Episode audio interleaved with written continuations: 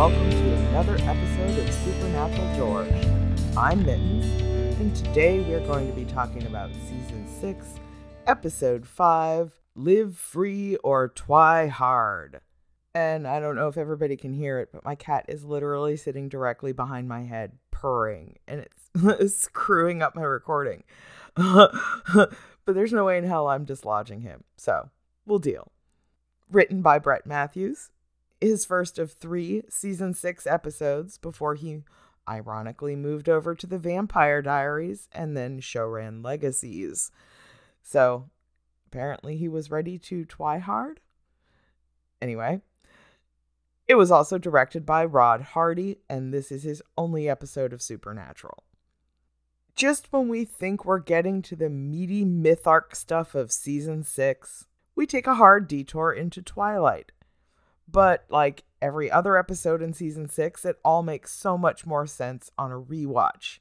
Because, of course, we know the monsters are all acting out of character as the biggest running clue through the whole season as to what's really going on. Along with Sam and his as yet unrevealed lack of a soul, but we're also being pointed with like flashing neon signs in this episode about that. And all of that does get a good hard shove forward in this episode. So it's a lot less fluff and filler than it looks on a first watch. Plus, we learn some things about Samuel while we're all growing more and more concerned for Sam. And Dean completely nukes any chance at a continuing relationship with Lisa and Ben by once again feeling strangely compelled to see her in person at a really bad time season six just keeps churning along. And so, without really even bothering to talk about anything else, I'm just going to dive right in. I mean, yeah, this episode is obviously way more than it looks on the surface on a first watch, but it's also what it is under the surface is really straightforward. it's not it's not like hidden deep dark secrets and stuff that you have to like tease out with a fine tooth. No, it's just like literally right there. the the noir of season 6 is only like one layer of inky blackness over like everything written out straightforwardly plain as day. So, that makes it really easy to talk about without having to delve into super heavy meta stuff.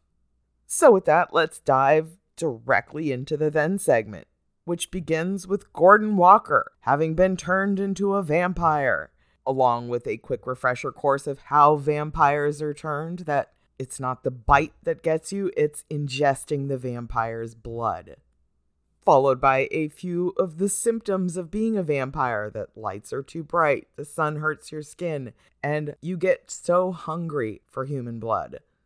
We then cut back to what Sam and Dean are up to, that Sam's been hunting with the Campbells for a year. And from the season premiere episode, Samuel telling Dean to stick around, that he'll show him tricks that his daddy never even dreamed of when Samuel presented them with a cure for djinn poison. We also get a quick shot of Lenore the vampire who resisted the urge to drink human blood and instead subsisted on animal blood. Very twilighty of her and then Dean's relationship with Lisa and Ben. And where we last left that, Lisa suggested that Dean go hunt and visit them when he can, just come in one piece.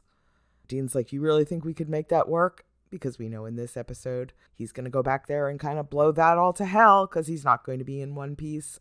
And then we wrap up the then segment with Dean asking Sam if he's okay because Dean is concerned about Sam's behavior and reactions to things. He knows that Sam is not quite right. And we very clearly see how different and not right Sam is. And then we cut to now. We're in a goth bar somewhere, and a bartender checks a woman's ID, and her name on the ID is Emily Fang. Ha ha, in case you hadn't realized that this is a vampire episode. Emily Fang. But as she puts the card away, you can very clearly tell it's a completely different person than's pictured on the license. She's using a stolen ID. She downs her drink and goes off looking for somebody and finds him by dropping her phone and he catches it. They're reliving Twilight in like nine different ways here. she drops her Apple phone into his hand. Uh, I don't know if anybody's seen Twilight, but probably. So y'all probably get all the references. I also appreciate Bela Lugosi's dead playing over the background of their little meeting and singing just I'm dead, I'm dead over her face as she's smiling that the dude showed up for her. We learn the girl's name is Kristen. We'll find out the dude's name is Robert, or that's the name he's using. And she's awkward flannel clad poetry writing and is basically reenacting the plot of Twilight again. She gets a paper cut reaching for her poetry book, and the poor vampire has to look away, like all tormented, like, no, I'm not going to drink your blood. But she does. She licks her own finger. It's all too much for the vampire. He turns away and is like, I have to go, and then just runs out on her. It seems like a different night. She's wearing a different shirt anyway. She's back at the same bar, and Robert comes back and is all emo and broody, like, I shouldn't have come back. We can't be together, you know. And she's like, Oh, there has to be a way. It's also very melodramatic. He tells her he's done bad things and that she should run. And she's like, No, I can make my own decisions. I'm 17. Like, you're so grown up, child. Oh my God. And he's like, I have to show you something. He gets real dramatic and looks all around, makes sure no- nobody's watching. Then very carefully lifts his lip and shows her just a little taste of his fangs that we know he's got. And she's like, Oh, I knew it. He's like, Are you scared? He tells her she should be scared. And she's like, I'm just scared I'm dreaming and I'm going to wake up. She reaches up to her neck and is like, Is it going to hurt? And he's like, I could never hurt you and tells her to come with him, that he's going to show her his world. And then we cut to a dark alley. But that's pretty big step down from what I think she was expecting. She's looking more and more uncomfortable as they approach the door where he says, Okay, this is it. She was expecting a mansion or something. I don't know. But then another person jumps out at her and terrifies her, and she realizes, wait, maybe this was a mistake but it's too late. Robert tells her, This is what you wanted, isn't it? And he smiles at her with his full mouth of fangs. And the other vampire grabs her, and we cut to the title card as she screams. So that's quite a little system they've got going on, luring in young girls through some sort of weird twilight fantasy. We've seen a number of vampires over the years who were trying to rebuild their nests or their families. The one from the cold open with Lucy the vampire, who was turned thinking she was just getting high, taking a drug, and going all the way back to just being turned by force from season one, the first time we were introduced to vampires. So, this is a real evolution in organization on the vampires' part. They're like taking advantage of pop culture and vulnerable young women. And I guess when they turn the deal around and go after the young men, they lure them in through similar premises or just the lure of a young, attractive woman who entices them into her life. But it works scarily well. And I'm surprised no vampire had ever tried capitalizing on the mystique of vampires to lure in new victims. After the title card, we open on the exterior of the Limestone, Illinois Police Department, where Dean is waiting outside. He's on the phone with Lisa, telling her that he's not that far from where she is, asking if he could come by and see her when he was finished wrapping up this case. He'll make sure he's not followed and take side streets and she just tells him to shut up and just get there safely because the long distance thing is getting old. She misses him and he's eager to see her again. And as they're wrapping up their conversation, Sam comes out of the police department with a handful of paperwork. Dean is just smiling quietly to himself as he shoves his phone in his pocket, and Sam comes up to him and is like, Hey, what are you so stoked about? And it's like, Dean's just got like a content smile on his face. He's going back to see Lisa. He's happy about that. Sam has trouble interpreting human emotions. Dean's not stoked, he's just pleased. There's difference. Dean tells him it's nothing, and Sam jumps right into describing the case that they're on. Six girls have gone missing in the last seven days, which is more disappearances than this little town's police department has seen in a year. Sam tells Dean that all the missing girls are about the same age, and Dean's looking through their missing flyers, and he's like, and they're all cute. Sam's like, what? I mean, they, they are. They're all cute.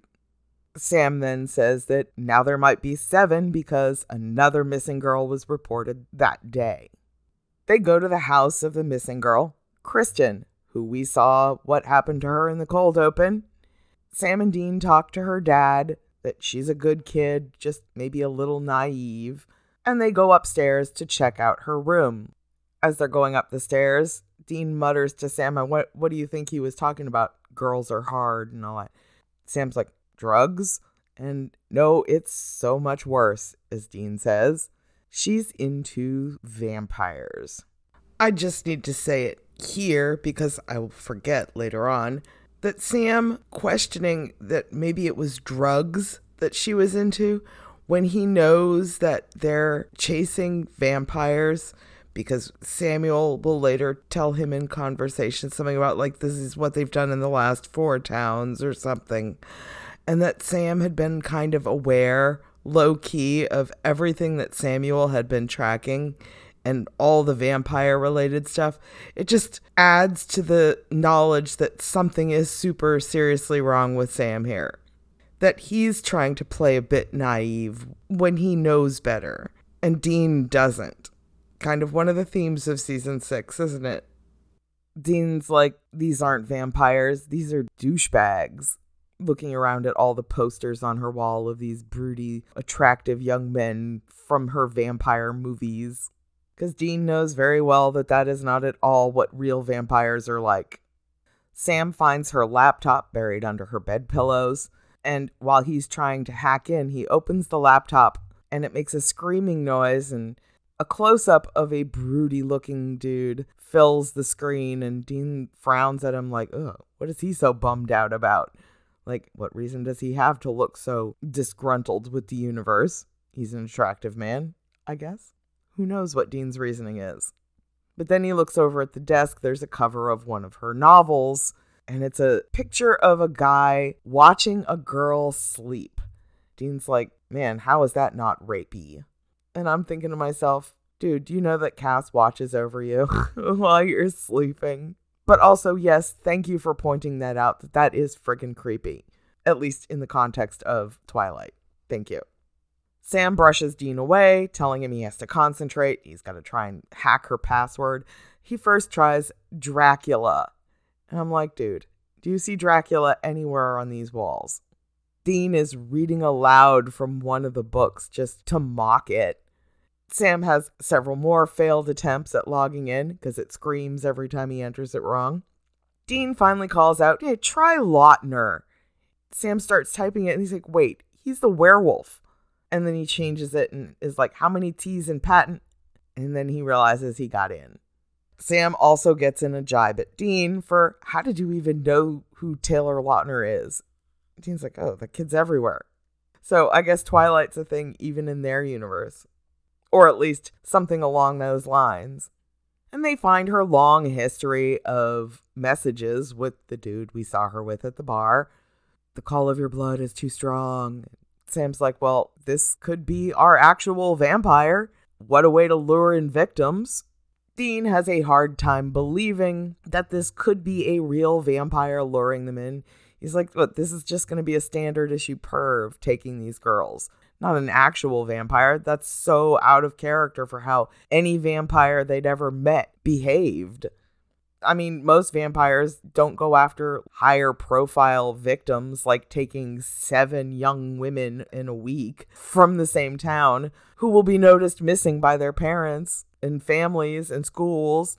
And as they go to check out the Black Rose bar where Kristen was going to meet this dude, we cut to an alleyway later that night where a car cuts off a bloodmobile and steals coolers full of blood and then rips out the driver's throat.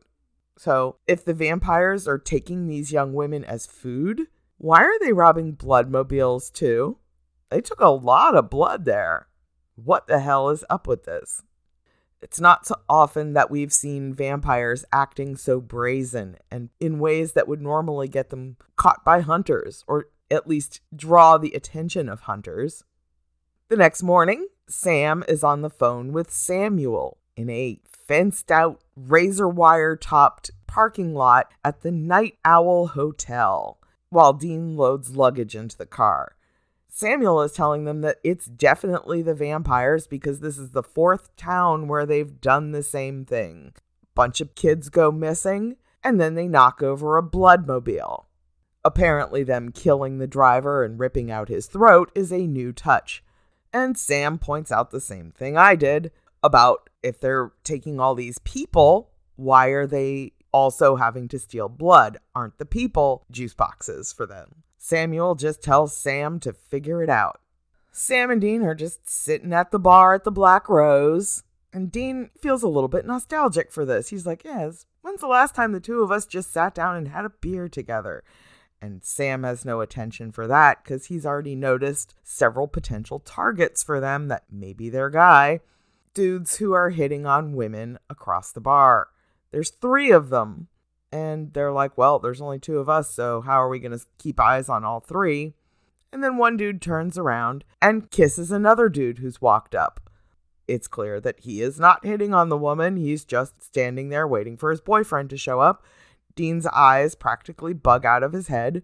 We see no reaction from Sam. We just see Dean's reaction to two dudes kissing, and his response is basically just like, well, I guess there are just two of them. The two dudes who are still actively hitting on young women. One couple starts walking out of the bar, and Dean tells Sam, okay, you stay with him. I'm going to follow this guy. As the second dude begins walking towards the back of the bar, Sam follows him, Dean follows the other couple outside. And I have no idea why they singled out just these two dudes when there's so many other dudes in this bar that could be vampires and are just better at hiding it. I don't know what made these two particular ones stand out to them, other than they just happened to be sitting at the bar, talking to women at the time. But Sam follows the guy downstairs through a maze of rooms where people are just sort of loitering around and into what looks like some sort of storage area. But their instincts were correct. As the door swings shut behind Sam in this really awful, bizarre storage room, the vampire jumps out, fangs bared, and goes to attack Sam. Sam just turns around and casually slices off the guy's head. Well, I guess we won't be asking him any questions, will we, Sam? Bit hasty there with the blade, boy. And Sam shows absolutely no emotion over this. He just looks down at his blade like, oh, now it's got blood on it. Damn it. Like it's inconvenient or something. We cut outside to the couple who's sort of giggling as they go around the corner into an alley. The guy presses her up against the wall and they're making out. And he's like, You ready to join me in eternity? And she's like, Oh, definitely. And she bares her neck at him and he goes in like he's gonna bite her. And Dean shows up, pulls him off of her, tells the girl to run, and then slams the guy up against the wall. Dean tells the guy to open his mouth as the guy's like, hey, what the hell? And the guy opens his mouth and he's got like what we think of in our world as standard vampire fangs, you know, long, pointy eye teeth. And Dean's like, take those out as Dean's like grossed out at the guy basically pulling out a set of false teeth, he's like, Are you wearing glitter? The guy's like, I only do it to get laid, man. And Dean's like, Does that work? Yes, apparently it does. Works well enough that the vampires are using it as their own little tactic. But Dean realizes that this is not a vampire, it's just some poor dude who whose night he ruined. he lets the guy go and he's walking back toward the bar when from deep in the shadows, somebody goes, You're pretty. And Dean actually stops walking and turns around. He's like, Excuse me? And a guy comes out of the shadows and repeats it, You're pretty. Dean's like, looks mildly flattered, but also random dude approaches him in an alleyway when he's on a vampire case. Hmm. He tells the guy he doesn't play for his team and then tries to walk away, but the guy grabs Dean and flings him halfway down the alley across a dumpster and into a pile of trash. And Dean is cuckoo for Cocoa Puffs at this point, and like blurred vision. He looks up and he can only see the guy walking toward him underneath the Black Rose sign. He's clearly injured from being tossed halfway down the alley. He struggles to get to his feet, but in the trash finds a pipe and takes a swing at the vampire with it. But Dean has clearly realized that yes, this is the vampire. And as he's beating the crap out of Dean, Sam comes running around the corner, sees what's going on, and then just stops and watches like he's fascinated by this. As Dean is struggling and this vampire is forcing his blood into Dean's mouth, Sam just stands there like a creepy, weird smile on his face. Once he's sure that Dean's gotten a dose of that blood, he yells out, No! Pulls out his machete and makes a charge at the vampire, but lets him get away. And the vampire just climbs a wall like Spider Man and escapes while laughing. It's like Sam could have had like three different opportunities to kill that vampire right there and then, and he took none of them and deliberately let Dean get turned. I also want to pause here for a moment to address what Boris the vampire targeted Dean for. What did he see? Did he see a hunter looking for a vampire and think, perfect, I need to get this guy? Did he see just some guy up close and personal with another guy in an alley and think, ah, yes, this attractive man just lost his date. I will try and scoop him up for myself instead? Because that's honestly the only thing that really makes sense because later on he buys or at least pretends to buy Dean's line about not knowing what a hunter is. So, what did Boris assume Dean was doing with that guy when he called out to him with the lure, Hey, you're pretty? As well as Dean's reaction and comment, I don't play for your team.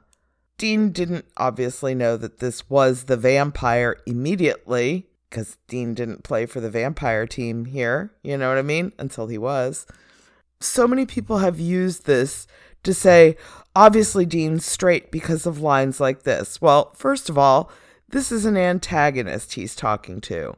This is not him talking to somebody in a casual, comfortable situation.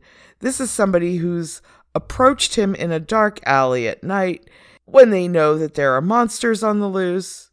And Dean is on the job. He doesn't screw around when he's on an active hunt, when he knows Sam is also somewhere facing off against what might potentially be a monster. What's the quickest way to get out of that situation, to get back into the bar, to report to Sam that he had the wrong guy, and see if Sam needs backup, just as Sam ran outside after he dispatched his vampire to see if Dean needed backup even if Sam did not actually provide any backup. Dean would have. So, how to extricate himself from that situation in the quickest way possible after whatever Boris had just witnessed with him and the other dude? I don't play for your team. He was ready to walk right away, but Boris persisted and Dean was suspicious. And then we saw everything else that unfolded, but that also plays to later on in the episode when Boris makes other comments to Dean about wanting the private tour or whatever. He really does think Dean does play for his team. And his assumption there at the end had to be that he was leaving Dean there to die as he's being chased off by a hunter, and the guy he just tried to turn is too injured to move. What would the hunter do if he couldn't catch Boris? He'd kill the poor brand new vampire on the floor in front of him. Because that's just what hunters do, right? And he's now the one standing under the Black Rose sign as Dean calls out and draws his attention back, and Sam's face immediately changes. I mean, kudos to Jared, who now looks shocked and horrified at, his, at what's become of his brother. We then go back to their motel room where Sam is shutting the drapes, clearly at Dean's request, because Dean is just, his head is pounding. He's like, What is that sound? And Sam's like, What sound? But we can hear what Dean hears. and it's like a police siren outside. It's the neighbors in the next room watching television. It's like the buzzing of lights. It's just everything is too much for Dean. And over it all, we hear this heartbeat. Dean can hear Sam's heartbeat. Dean, though, has resigned himself that he's gonna die because he's gonna turn into a vampire and then Sam will have to kill him. He can hear a train in the distance. He can hear the tick, tick of the clock, but it sounds like it may as well be a hammer hitting him in the head. And all the while, Sam is trying to convince him that no, Dean, you're not going to die. We're going to fix this. They've called Samuel for help, and Dean is trying to convince Sam as he goes around, like ripping everything electrical out of the walls and smashing lamps and stuff.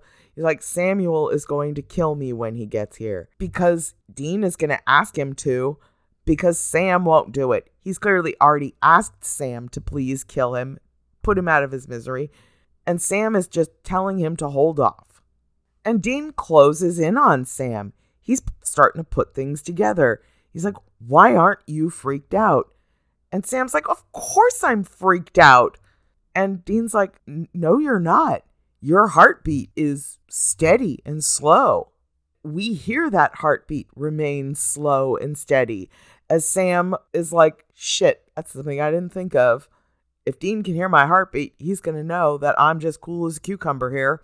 He puts it on as best he can. Samuel is going to know what to do. He's going to know how to fix this. Dean's biggest concern, though, is that he's going to hurt somebody, and he doesn't want to do that.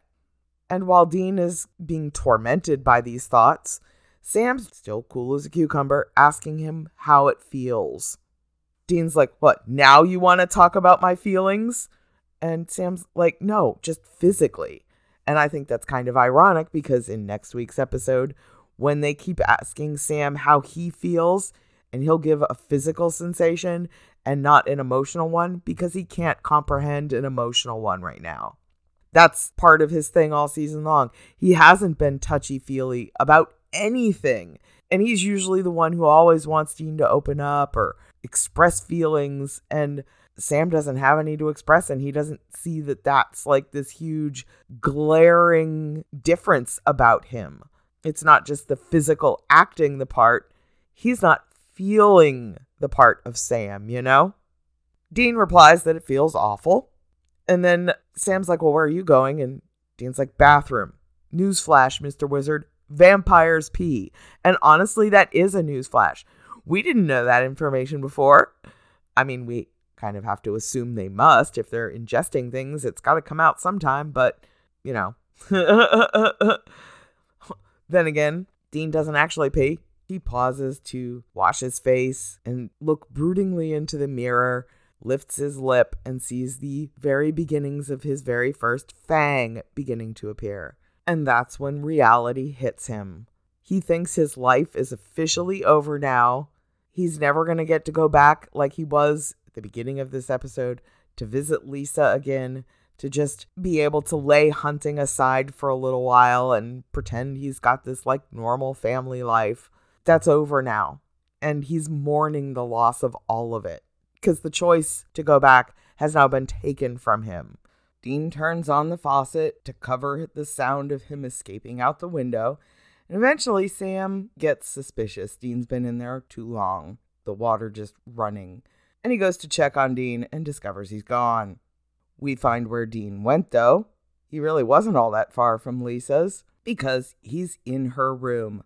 Apparently, he snuck out the bathroom window at the motel and snuck in through her bedroom window. Instead of staring creepily at her like the vampire on the cover of the book that he was criticizing earlier, He's looking out the window or through the sheer curtains while Lisa sleeps behind him.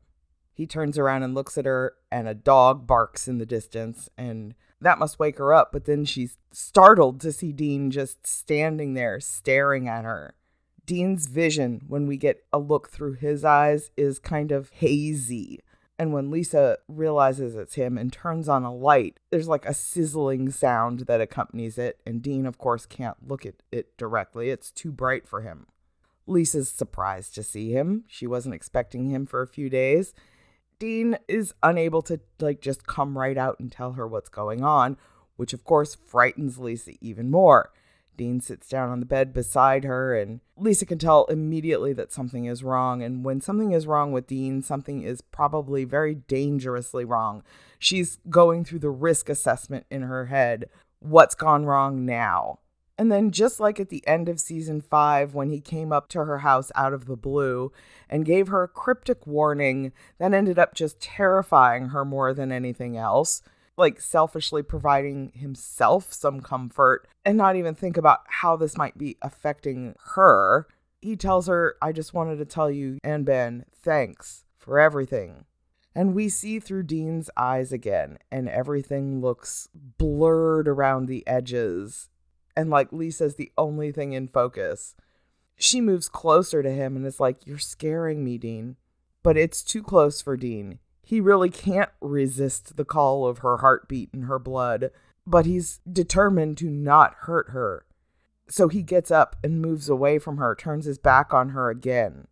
He like rolls his eyes at himself, like, Oh my God, I'm Pattinson.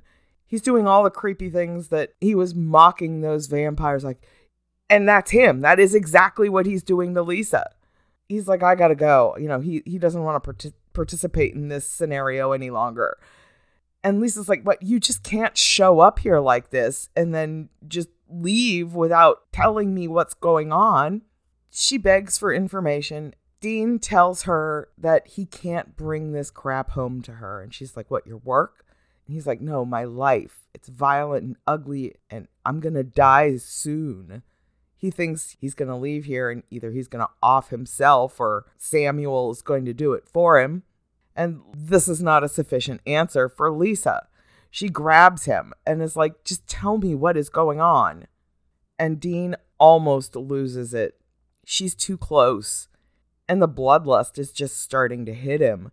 He grabs her by the shoulders, pushes her up against the wall, and gets control of himself just enough to turn his back on her again as his fangs fully come in.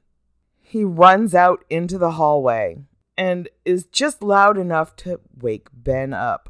And Ben, innocent kid that he is, who trusts Dean like a parent figure, doesn't understand what's going on. He's half awake, even. Dean warns him to stay away, to stay back, and Ben doesn't. He just keeps walking toward Dean, and Dean basically shoves him probably way harder than he intended, away because he does not want to hurt Ben either. And then he just runs for it.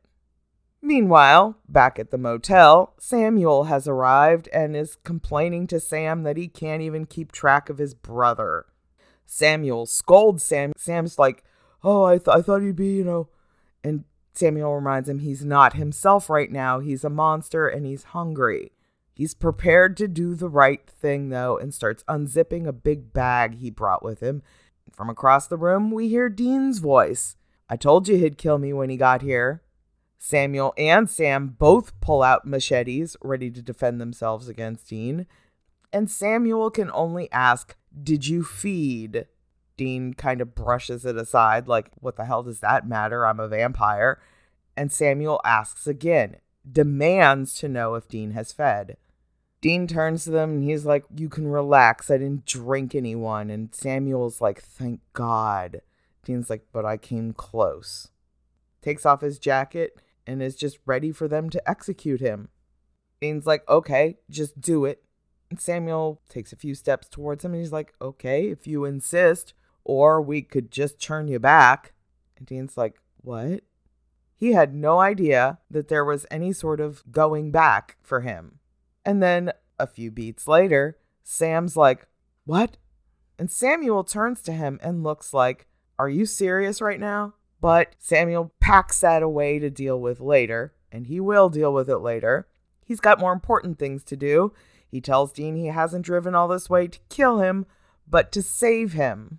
Samuel pulls out his grandfather's journal and explains to Dean Nobody has attempted this cure in a very, very long time, and the side effects are apparently horrifying, but it's supposed to work.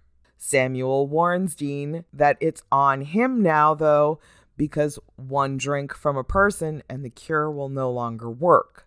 Samuel describes the items on the list that they need to make the spell, and the trickiest ingredient is the blood of the vampire that turned him. And they're like, oh, yeah, that's not going to be easy. It's going to be hard to find them. How we track them down? And Dean's like, oh, I know exactly where they are. I can sense them. Samuel's like, what? Are you just going to walk right into the nest? And Dean's like, yeah, I'm one of them, aren't I? Sam is like, oh, well, then I'll go with you. I should go with you. And Dean's like, no, dude. You're like a walking hamburger. Dean can't show up with a living guy and just stroll into vampire headquarters. Samuel hands Dean a syringe of dead man's blood and sends him on his way, and the two Samuels will follow up behind once they've collected the rest of the ingredients. As soon as Dean is gone, Sam starts packing up all their gear, and Samuel turns to Sam and he looks concerned. Samuel's like, What the hell is wrong with you, Sam? And Sam's like, Excuse me? Samuel tells him, Well, you knew about the cure.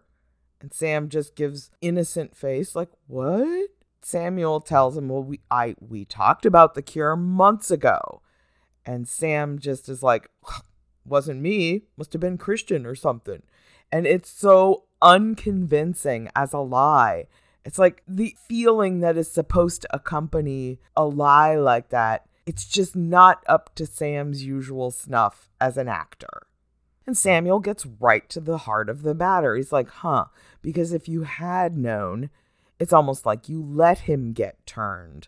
Like, did you do this to your brother deliberately, knowing that there would be a way to save him, or not even care if there was or not, as some sort of calculated risk thinking that it would give you an in with the vampires to figure out this case. And Sam immediately is like, Are you serious? You think I would risk my own brother? What's wrong with you? Like, how could you even think such a thing? You're clearly the one who's messed in the head. Oh, Sam. And for all of Samuel's faults, for all the terrible reasons that he got himself into this circumstance in the first place. His deal with Crowley, his willingness in a later episode to execute Sam and Dean in the name of protecting his deal to bring Mary back eventually. He is willing to kill her sons to bring her back.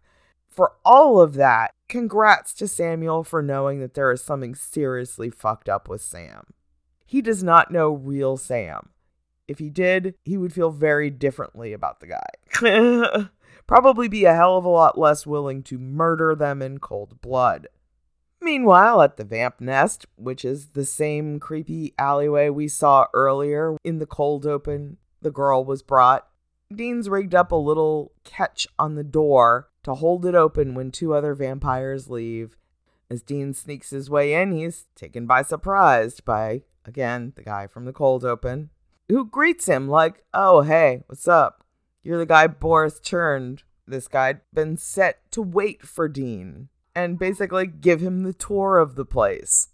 Robert tells Dean, Oh, you must be starving. And Dean's like, Uh. And they've got giant coolers filled with bags of blood. He offers one to Dean, and Dean's like, Oh, no, no, no. I, I killed my way over here but it's incredibly tempting. And poor Dean is like a starving man having to turn away a buffet. The other vampire warns Dean that, you know, they're not supposed to kill people.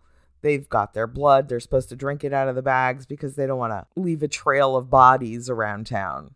And the other vampire is apparently so new that he's never actually killed anyone himself. He wants Dean to tell him what it's like to kill people. And I think that's kind of hilarious because Dean's never eaten anybody, but boy, he sure has killed an awful lot. Mostly monsters. And Dean's like, well, first chance I get, I'll show you myself. Like, yeah, first chance he gets, he's going to kill his way out of here.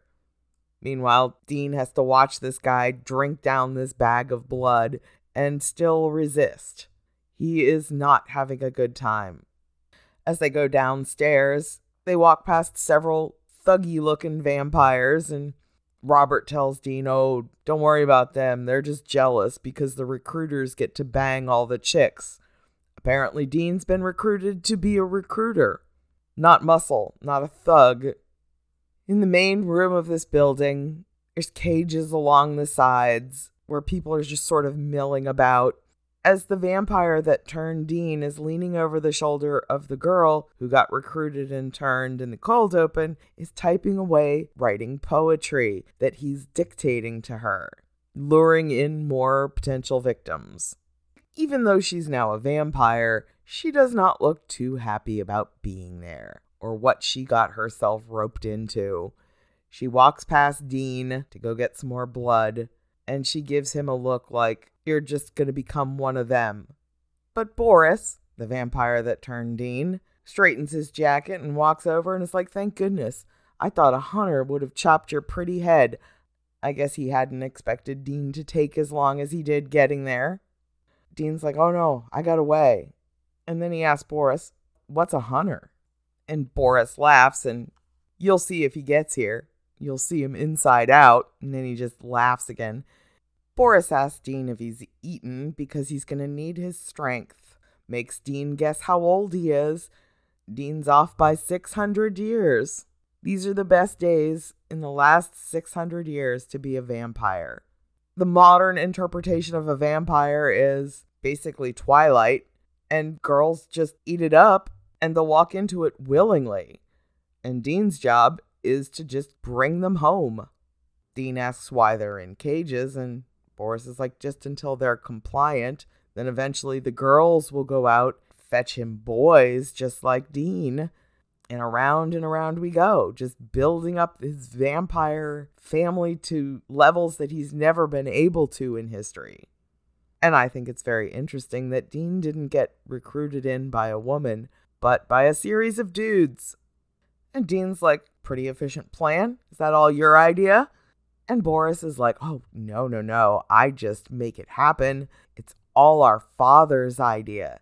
And they both look up towards the ceiling and the bright light behind the stained glass. And it's not God, it's the alpha vampire that Samuel and Sam have apparently been looking for for a while now which is why Samuel had Sam gone this case in the first place, hoping that it would lead them to the alpha vampire. Boris leans in real close to Dean and asks him if he wants the private tour. And Dean's like, I thought you'd never ask. I mean, he's half terrified because this is a vampire who he's here to kill. And if he finds that out, the vampire is going to kill him. And he's got no backup, you know? He's there on his own and he's got to be very strategic about this because Boris doesn't kill him. There's like 40 other vampires in this building who also want to kill him. So Dean starts following Boris out of the room, pulls out the syringe of dead man's blood, is about to sneak up behind Boris when one single drop of blood drips out, hits the floor, alerting Boris with his super vampire senses, and almost blows the whole deal. Boris wrestles Dean around, gets him in a headlock, forces him to drop the syringe of dead man's blood, and he seems to really be enjoying it until he's taken over by the whispery sounds of not quite what it sounds like when we hear angel magic or angel radio taking place, but akin to that vampire version. The lights on the ceiling above them, he sees them as getting brighter and blurrier and then Boris releases Dean and then passes out. And Dean's looking around going like, "What the hell? What the hell just happened?" He doesn't even have time to capitalize on his good fortune, getting a weapon out, calling Sam and Samuel to let them know whatever he was about to do. He looks around and all the other vampires one by one are dropping to the ground. And then Dean himself drops to the ground. They are being given some sort of weird vision a man sitting on a bench, drops of blood, flashes of all kinds of things, including maps and little vampire girls and a little vampire tea party and what seems like weird random stuff. It seems like some sort of instructions from what we know as the alpha vampire. And before Dean even has a chance to make sense of any of it, he's regaining consciousness again but so are all the other vampires. Dean realizes that Boris is releasing all the other vampires who'd been in the cages, and other vampires are coming down the stairs. And Dean takes advantage of the chaos and just starts killing them. Dean finally gets to show Robert what it's like to kill when he beheads Robert. All the other vampires have been ordered to attack Dean, and we cut away on a scene of him beginning to slaughter the advancing masses of vampires. Outside on the street, where Baby was parked, Sam and Samuel pull up. Samuel says this must be the place, and Sam's like, shh. He heard something. And then a vampire comes crashing down on the roof of the van and smashes the window and starts attacking them. Meanwhile, back inside, Dean is still fighting and slaughtering, and Sam managed to kill the vampire outside, and they realize their cover is blown anyway, so they just decide to go inside, where Dean was making quick work of all the vampires.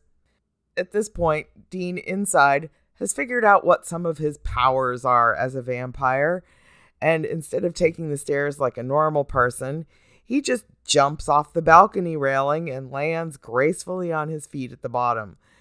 And I appreciate that. I appreciate the reminder that Dean is an athletic guy, but oh boy, with superpowers? the only vampires left alive in there are now Dean and Boris. And from somewhere in the shadows, Boris doesn't look as happy as he did before, but he still tells Dean You've stopped nothing.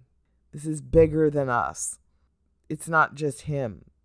And Dean knows it now. He saw that vision too, even if he doesn't fully understand it. Boris comes out of the shadows, beckons Dean over, and we don't unfortunately get to see that fight, but I can't imagine it lasts very long. Meanwhile, back upstairs, Sam and Samuel are making their way into the building through the carnage that Dean has left. Samuel is both impressed and a little unsettled and is like, uh, looks like your brother has some Campbell in him after all. We see Samuel and Sam come to the balcony overlooking where Dean is sitting. Sam asks, Are you okay? And Dean's like, Yeah, I'm good. And the camera pans down and we see Dean's foot is resting on Boris's severed head. Back at the motel, Samuel starts mixing up the potion, warning Dean that it's not going to be fun. Dean looks like he's truly suffering now. He still has not fed, and it's been hours, and he is holding out longer than any other vampire we've ever seen on the show. And meanwhile, Sam isn't even thinking that or doesn't care. And he's just like asking Dean, What was it like in there? Interrogating Dean, like, What did you see in the nest? Dean's like, Shut up. I can't even deal with you right now all I can hear is your blood pumping and you're pushing me for details. Dean just chugs down the cure. And for a few seconds, he doesn't think anything's happening. And then all of a sudden, he just turns around and just starts puking. And Sam's like, oh, Was it working? And Samuel's like, Well, either that or it's killing him. He draws a knife, anyways, just in case. And Dean, as he's being cured, relives everything that happened to him in reverse from killing Boris to the vision he saw to when he first got to the vampire nest, flinging Ben across the room, scaring Lisa, being repelled by the lamp, all the way back to the alleyway where he was first turned and he saw Sam out the corner of his eye, and Sam hesitated. Not only that, Sam seemed pleased and the image flashes to negative and it just looks creepy. And that's the last thing Dean gets in his vision before his eyes open and he's technically cured. There's like a police siren out the window and it sounds normal again. The lights all seem normal again. Samuel said that that cure would be a terrible experience. And I think the worst of it was probably having to relive that moment watching Sam's face as Dean got turned. Sam helps him sit up and pats him on the back and like congratulating him on surviving that. And Dean is unsettled. He does not trust Sam at all, and he's kind of afraid of what it all means. The next morning, as they're all getting ready to go, Dean's coming out of the bathroom with his shower kit and he looks a little bit stunned and like can't really believe he's all back to normal. And Sam finally calls back to him, like, hey, what'd you see? In the nest, what'd you see? Dean's still processing all of what happened and he's like, I'm still trying to work through it. But they're not making this plan up. They're getting these as orders from somebody at the top.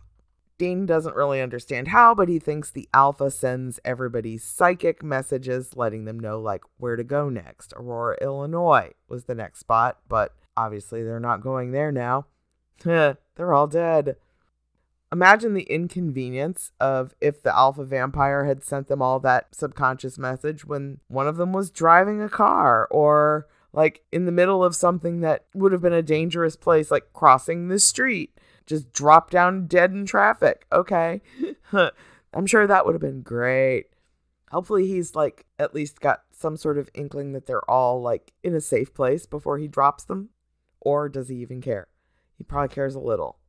Sam asked what the Alpha told him, and Dean's like, recruitment drive. The Alpha is building an army. But the worst thing that Dean found out was that hunters do not scare them anymore. And we know that they're all scared of something far worse than hunters, and that's what Crowley might do to them if they're captured. Out at the car, Dean's packing up the trunk, but he's also trying to call Lisa. She's not answering his calls, though, and he can't even bring himself to leave her a message apologizing for any of that. He has no idea what to say. He wasn't expecting to survive this long to be able to make amends for what he did. And now he really just can't find the words, and she's not ready to listen to them either. Sam comes out and asks how it went with Lisa, and Dean's like, it didn't. Sam says he's sorry. And Dean's like, yeah, well, at least I can always count on you. I know you've always got my back, right, Sammy? And Sam looks at him like, oh, what do you mean, Dean? Of course. And it rings completely hollow for Dean. We pan up through the spiky cast iron fence with the barbed razor wire at the top as Dean pulls away. And that's where the episode ends. With Dean absolutely not trusting Sam at all and not really having any answers about anything. We know the monsters are stirred up they're taking orders from their alphas who are no longer afraid of hunters, but something is prompting them to vastly increase their numbers, to build an army. They're not afraid of being outed. They're acting in ways they never have before for some reason that must be important. And they have no idea what it is.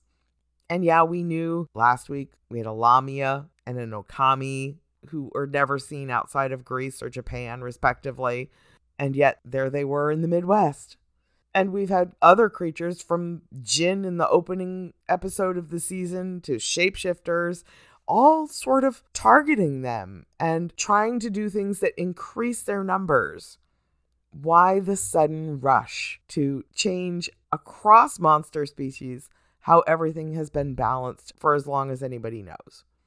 And of course, we know it's because Cass and Crowley are messing with the natural order of things and blah, blah, blah. But we know none of that yet. We know it has to do with the souls, though, and Sam's complete lack of one. That Dean is now made priority one, figuring out what on earth is wrong with Sam. He's wondering if he's got Satan riding as his co pilot, because he knows, for one, it's definitely not Sam or not the Sam he's always known. Poor Sam's been able to kind of hide it for most of a year, and I think that's why he avoided Bobby for as long as he did, in addition to avoiding Dean. And he'd just been running with the Campbells, who didn't really know him before and wouldn't notice the change that had come over him. And he could pretend to just be this sort of more calculating person than anyone who actually knows Sam could believe he was because Samuel never knew the real Sam. Bobby knew the real Sam, and if Bobby had spent as much time with Sam as Dean has been spending with him recently, Bobby would have noticed too. And Bobby will notice. Unfortunately, in the worst possible way, a few episodes down the line. First, we've got some other terrible stuff that's got to happen to them. Namely, somebody needs to start telling Dean the damn truth about stuff. And considering next week's episode focuses on the goddess Veritas, goddess of truth, Dean's gonna start getting brutalized by the truth right quick. And I mean, there's not a lot of like deep secret hidden meaning in here. There's all the vampire references that have long been used as a metaphor for queerness, for otherness walking among us, and the fear of that in some people, or the embrace of it by others. In this case, all the girls who were totally thrilled to throw themselves at men they believed were vampires because it fit their fantasy of what that would mean. And yet, Dean, he couldn't let himself give in to it. Because, of course, he couldn't. Because he still has a mission to carry on, he still has a job to do. And obviously, he doesn't want to be a vampire specifically. I think he enjoys, you know, being able to walk in the sun. Anyway, until next week, you can find me on Tumblr at SPNGeorge or at Mittens Morgul. You can find me on Discord at Mittens hashtag 4865. They still haven't changed the Discord handles as of the day that I'm recording this, but I keep expecting it to be soon. Or you can email me at mittensmorgul at gmail.com. And I look forward to talking to everybody again real soon. And I'm sorry, I don't really have much more to say. I feel like I should. I feel like there's subtext and, you know, there's queer subtext a lot in vampire stories, especially when Dean is the vampire and is getting hit on by the dude vampire who turned him and like got called pretty and like, seduced into it. But I think everybody kind of gets that because it's not really hidden subtext here. There's nothing hidden or subtextual about any of this. It's just right out there and for everybody to see with their eyes. So, I mean, especially on a rewatch when you already know what goes on as the season progresses, it's like, okay, it's just kind of feel like I'm just holding everybody's hand and reminding everybody what happens later on. And that's like all I can do during season six because I probably will go into a lot more depth about season six when we get to season 12, though, because season 12 is sort of like season six inside out, which I find amusing for really bizarre reasons, which I'll get to when we get to season 12. Anyway, have a good one, everyone.